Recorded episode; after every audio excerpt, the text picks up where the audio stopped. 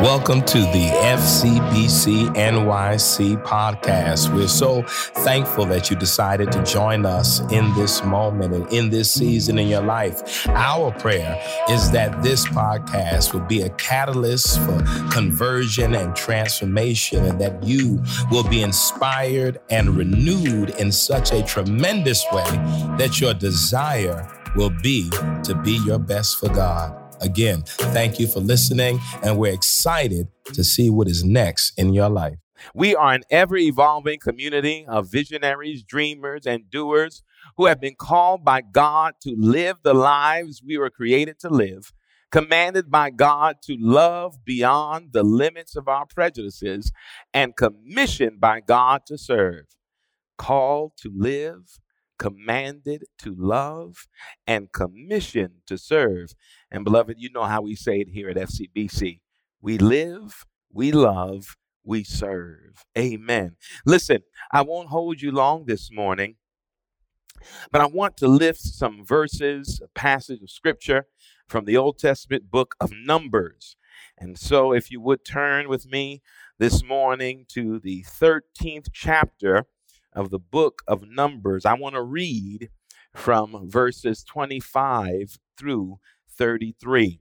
That is Numbers 13, verses 25 through 33. I'll be reading from the New Revised Standard Version of Scripture.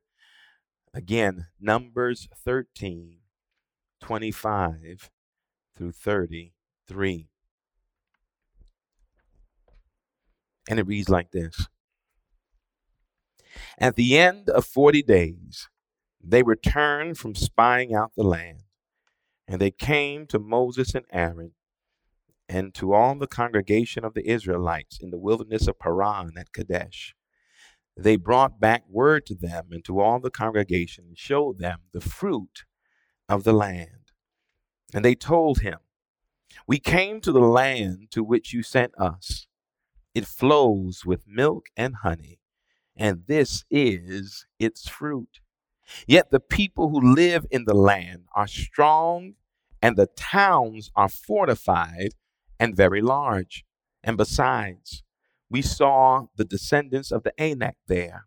The Amalekites live in the land of the Negeb, the Hittites, the Jebusites, and the Amorites live in the hill country, and the Canaanites live by the sea and along the Jordan.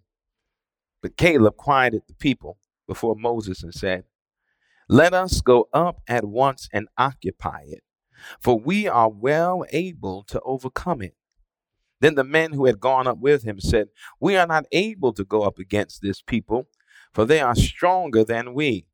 So they brought to the Israelites an unfavorable report of the land that they had spied out, saying, The land that we have gone through as spies is a land that devours its inhabitants and all the people that we saw in it are of great size. There we saw the Nephilim, the Anakites, come from the Nephilim, and to ourselves we seemed like grasshoppers, and so we seemed to them. Amen, beloved. Let us pray. God, we thank you on this day and we honor you for this time time you have appointed, oh God, for us to come together as a family, as a community, and not only celebrate, worship, and praise, even if virtually, oh God, but a time, oh God, in which we are expressing the depth of gratitude we have for who you are and how you've been in our lives. God, we thank you today. Now, God, in this time, let your work or your word do its own work. Let your word, oh God, hit the intended targets today. For there are those who are watching, those who are viewing, some, oh God, who are in need, desperate need of a word from you. So, God, help me to decrease so that you might increase. Help me to get out of the way so that you can be God all by yourself. We love you, Lord. We honor you, God. And it's in your name we pray. Amen. Amen, beloved. Let me read that entire passage again. At the end of the 40 days, they returned from spying out the land, and they came to Moses and Aaron and to all the congregation of the Israelites in the wilderness of Paran at Kadesh. They brought back word to them and to all the congregation and showed them the fruit of the land. And they told him, We came to the land to which you sent us. It flows with milk and honey and this is its fruit. Yet the people who live in the land are strong, and the towns are fortified and very large. And besides, we saw the descendants of Anak there. The Amalekites live in the land of the Negeb, the Hittites, the Jebusites, and the Amorites live in the hill country. The Canaanites live by the sea and along the Jordan. But Caleb quieted the people before Moses and said, Let us go up at once and occupy it, for we are well able to overcome it. Then the men who had gone up with him said, We are not able to go up against this people, for they are stronger than we. So they brought to the Israelites an unfavorable report of the land, and they that they had spied out, saying, The land that we have gone through as spies is a land that devours its inhabitants. And all the people that we saw in it are of great size. They're, they're giants. There we saw the Nephilim. The Anakites come from the Nephilim. And to ourselves, we seemed like grasshoppers. And so we seemed to them. Amen. Amen, beloved. I want to preach from this thought today. We have a giant problem. We have a giant problem.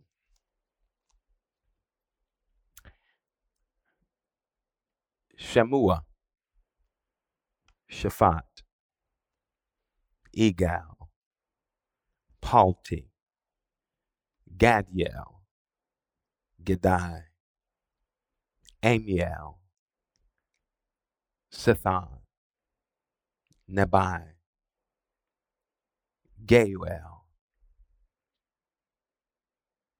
Shammua, Shaphat, Igal, Palti, Gaddiel, Gaddi, Ammiel, Sethur, Nahbi, and Geuel.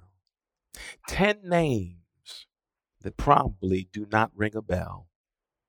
Ten names that for most of us who read scripture may have never read, and if we've read these names, never paid attention to them.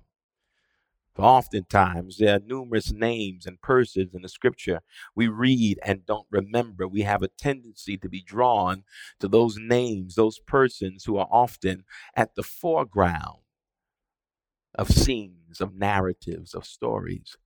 But these 10 names are interesting. Because when you read the book of Numbers, especially this 13th chapter, these names arise.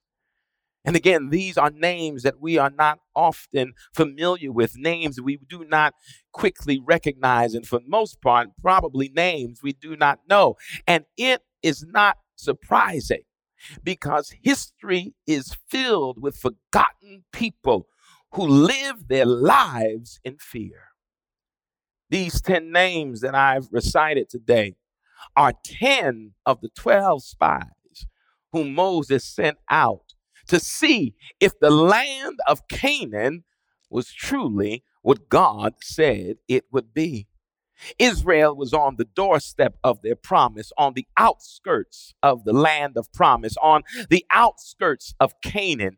And there, as they prepared to possibly inhabit the promise, Moses got the directive to send one man, one spy from each tribe, a chief of the tribe, to go and spy out for 40 days the land, to see what the land was like, but more than to see what the land was like, to see if this land was the land that God had promised. Was it truly a land flowing with milk and honey? Was it truly a land filled with fruit, a land filled with produce? Was it everything that God said it would be? Moses chose those 12 men to go spy out the land. And, and most of us are not familiar with the 10 of them because those 10, according to the story, allowed their fear to grab hold of their perspective.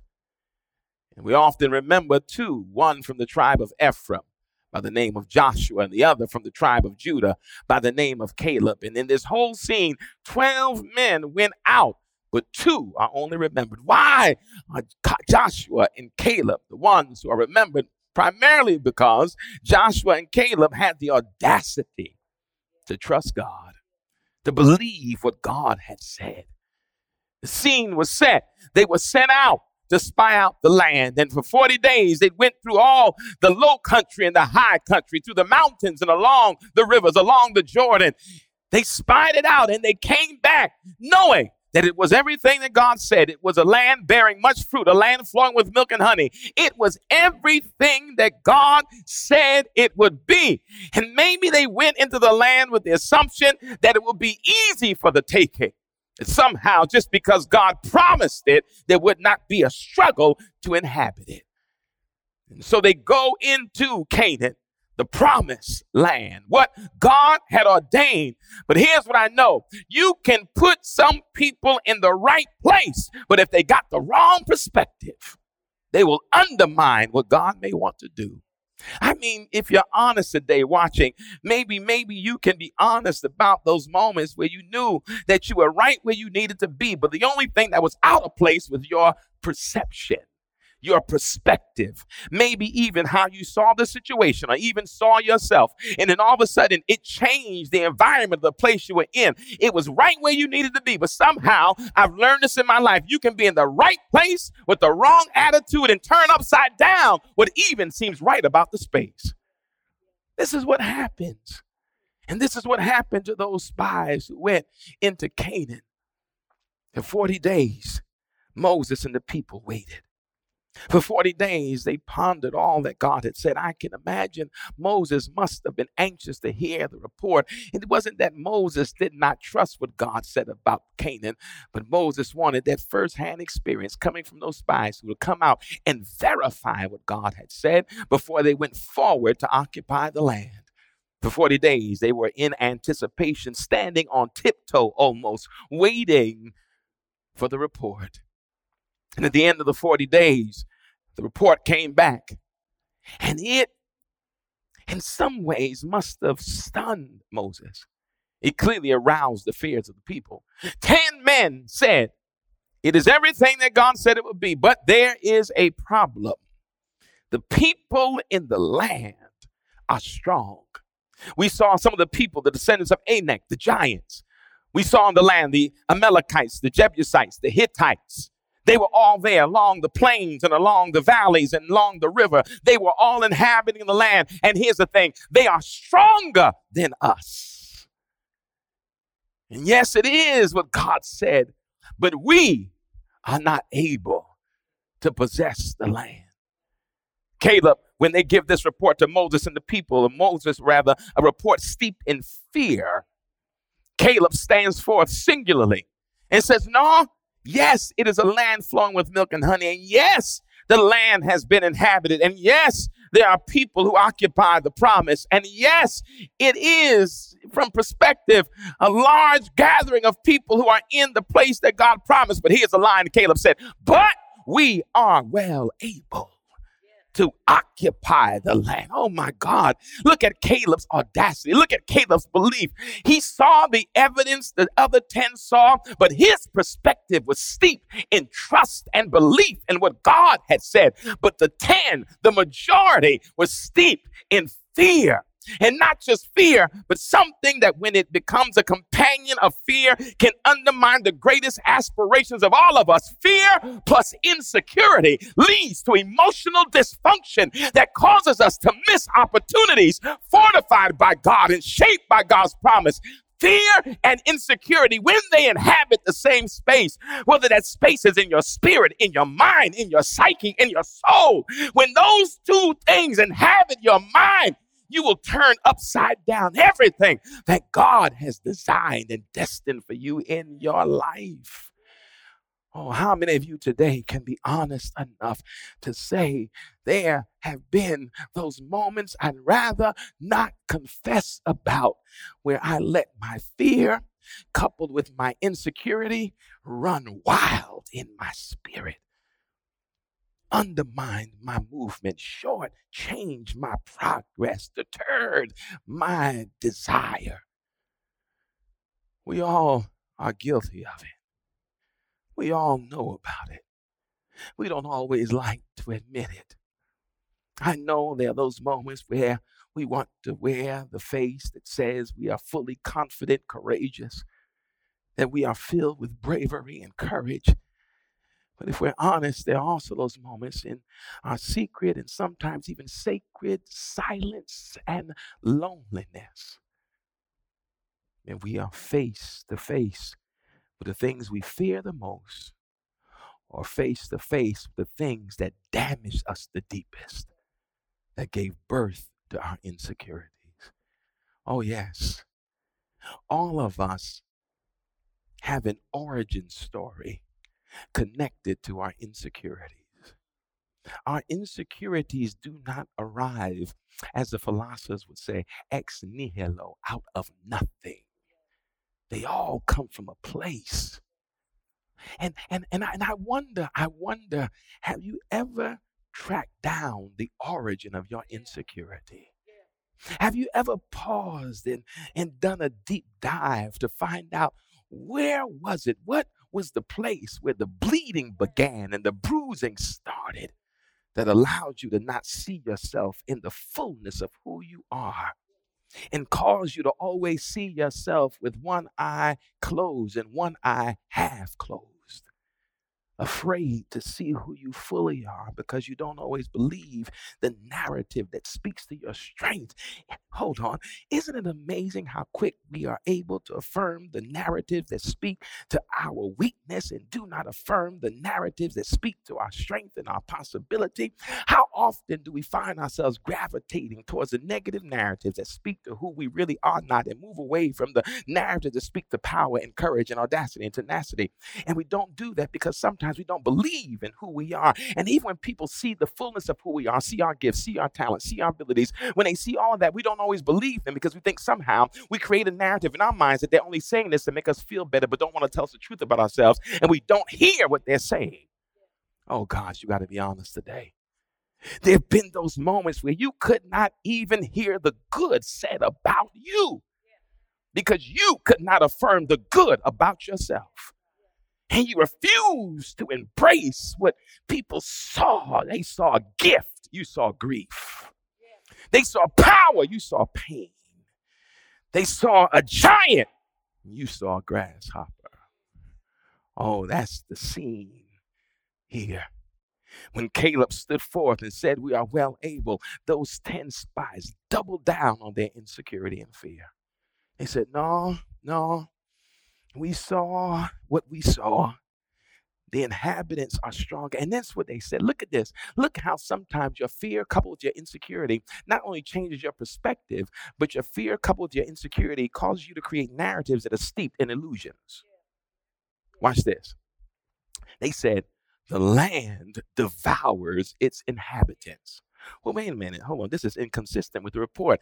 You said that in the land there were the people of Anak, the Jebusites, the Hittites, the Amalekites, the Anakites. So clearly the land didn't devour the inhabitants. But hold on. You then must create a false narrative about the possibilities of inhabiting your promise because of your fear and insecurity. And you then create a story that's not true. It's an illusion based on your fear and your insecurity. Now, you said the land devours the inhabitants, and yet the inhabitants have not been devoured. So maybe you think that when you occupy the promise, the land will do to you what it didn't do to the people already there.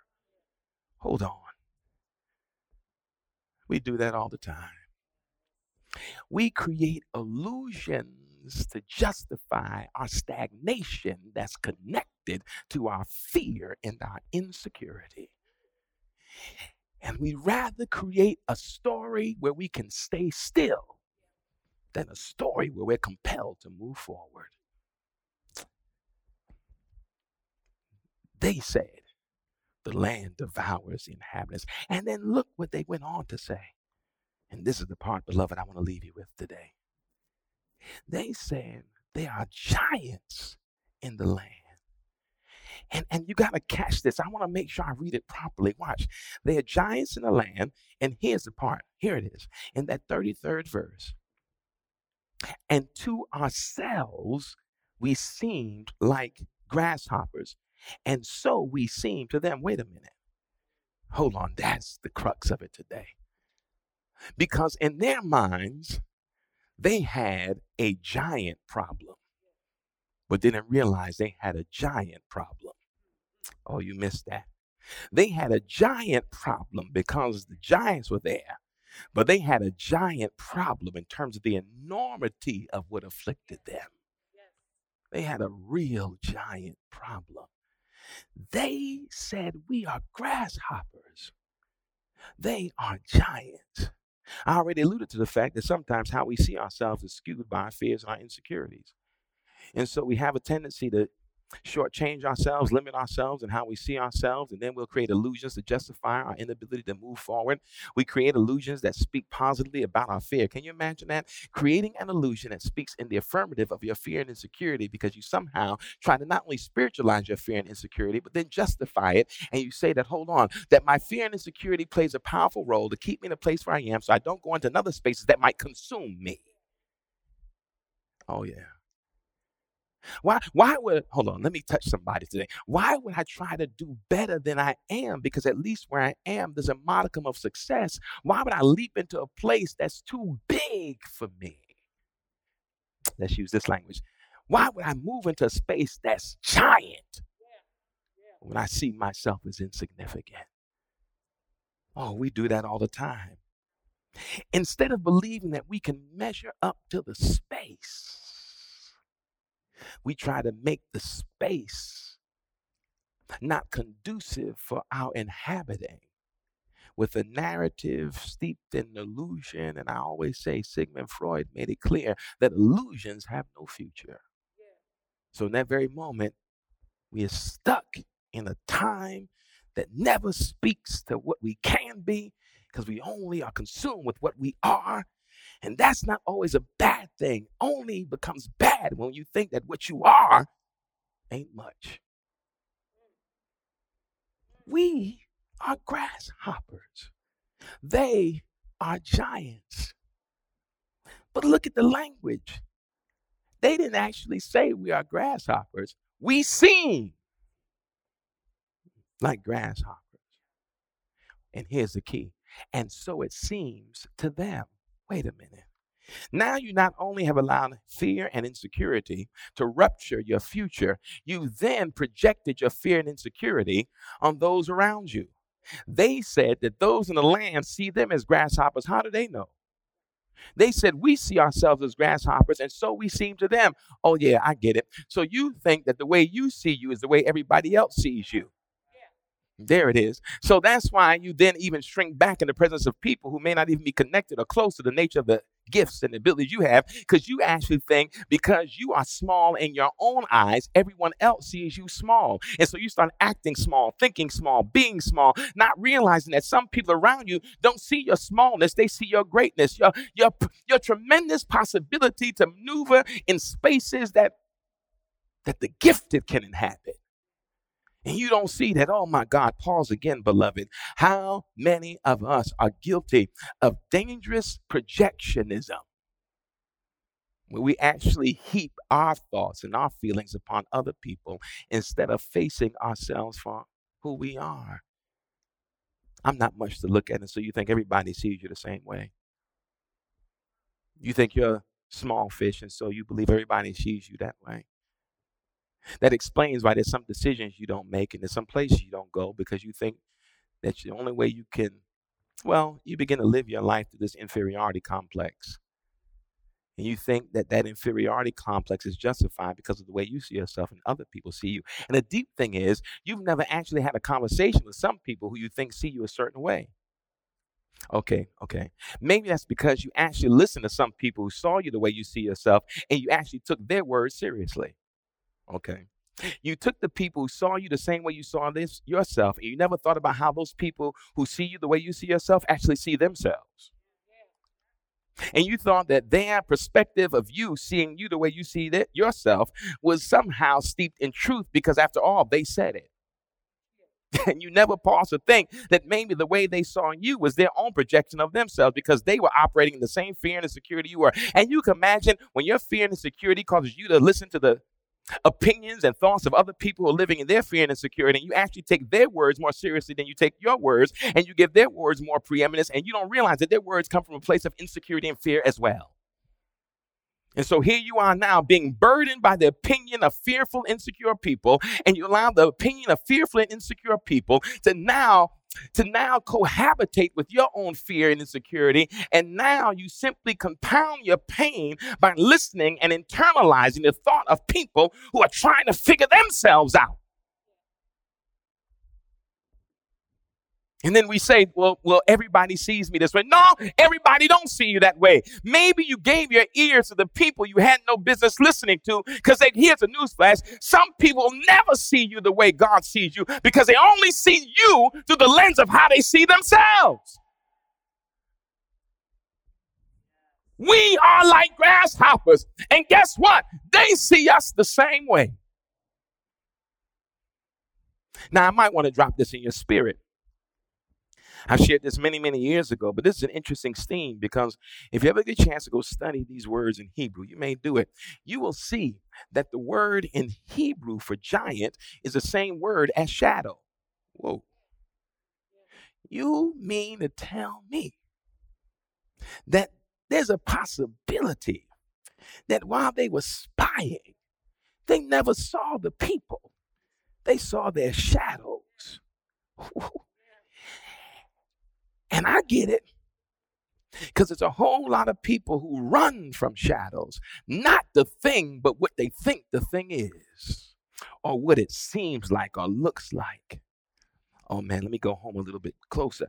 It's not that we're afraid of the shadows, because we are afraid of the shadows, and you, all of us know that shadows are always bigger than the thing that's being cast.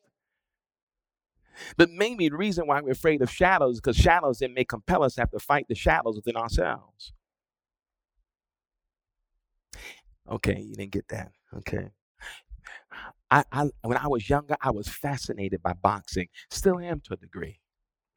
And some of the best fighters, if you watch them train, they do something called shadow boxing. They're not boxing no one. They're not looking at no one. They're simply boxing because it's not about the opponent, it's about their own skill set. They're sharpening who they are by fighting an opponent that does not exist. So, even in fighting the opponent that is invisible, that does not exist, they're simply trying to make themselves stronger.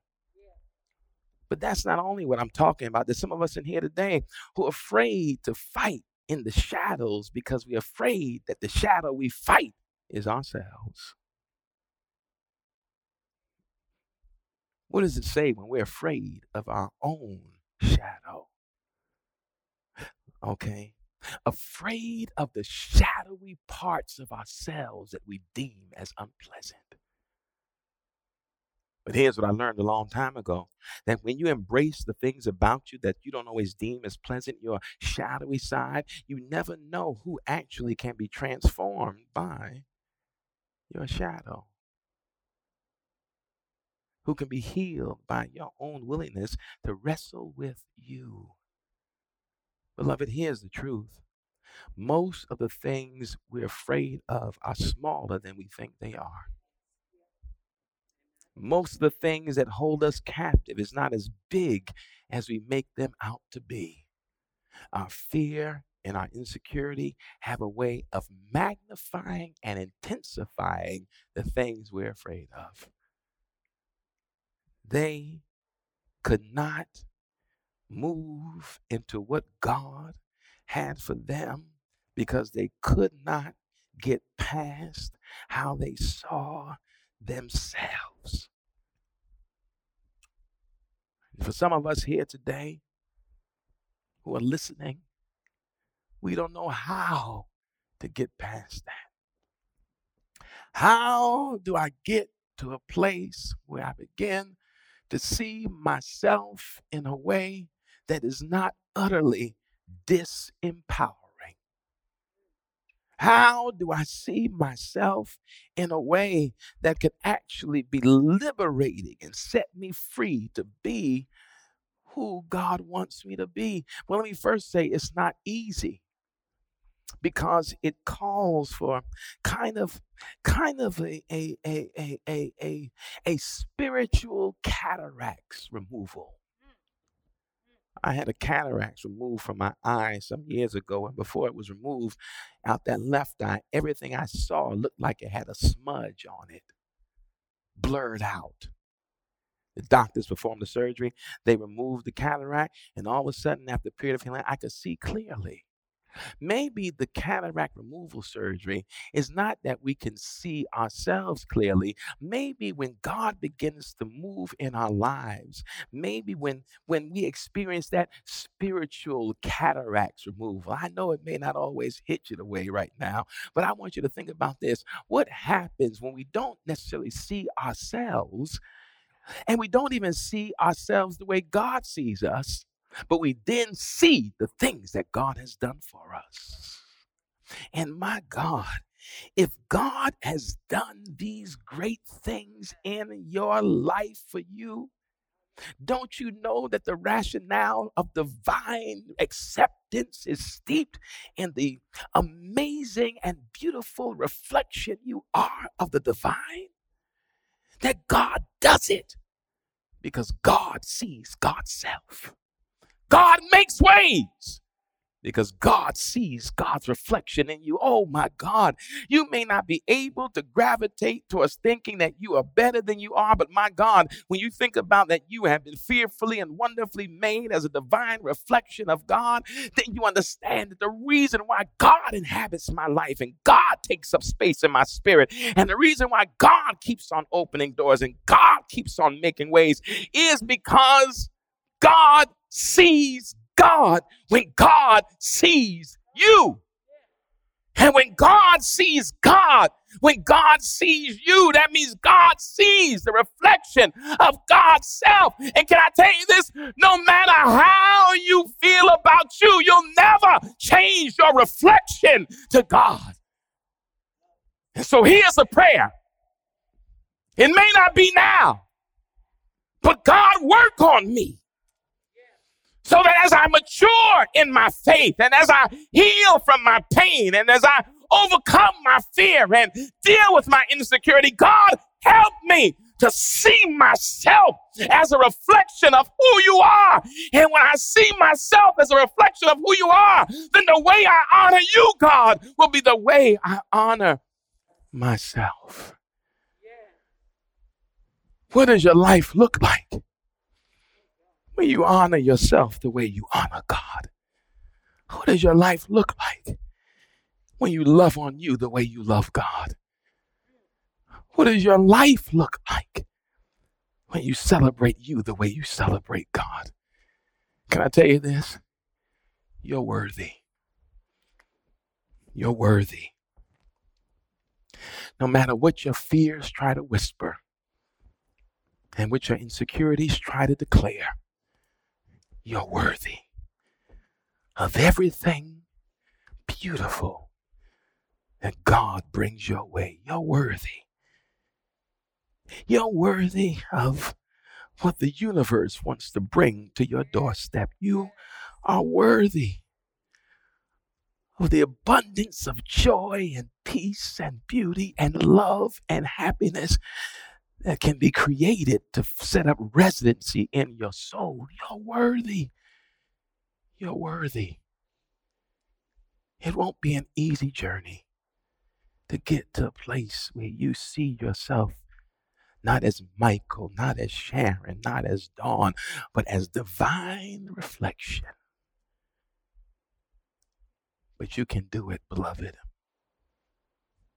How can you do it? Because God walks with you. And God talks with you. And in those moments where you feel your lowest, God whispers to remind you that I will be there. You don't need to have a giant problem. And you don't need to be afraid of giants. You are divine. And within you rests the power of God. Rumi once said that we are born with wings. Why would you choose to crawl? You were born with wings. Why would you choose to crawl? You were born as a reflection of God. Why would you do anything less than accept and embrace that? For every giant problem, I know a giant God who is able to do exceedingly, abundantly, more than you could ever ask or even imagine. His faithfulness is incomprehensible. His love is overpowering, and his peace surpasses all understanding. Beloved, whether you know it or not, I end with this. You are the beloved of God. God's Spirit rests on you, and in you, God finds favor. You are powerful, unshakable, and adaptable. You are the embodiment of infinite possibilities. You, you, you are God's. You are God's child. You belong to God. Come on, beloved, lean in and let's pray. God, we thank you today.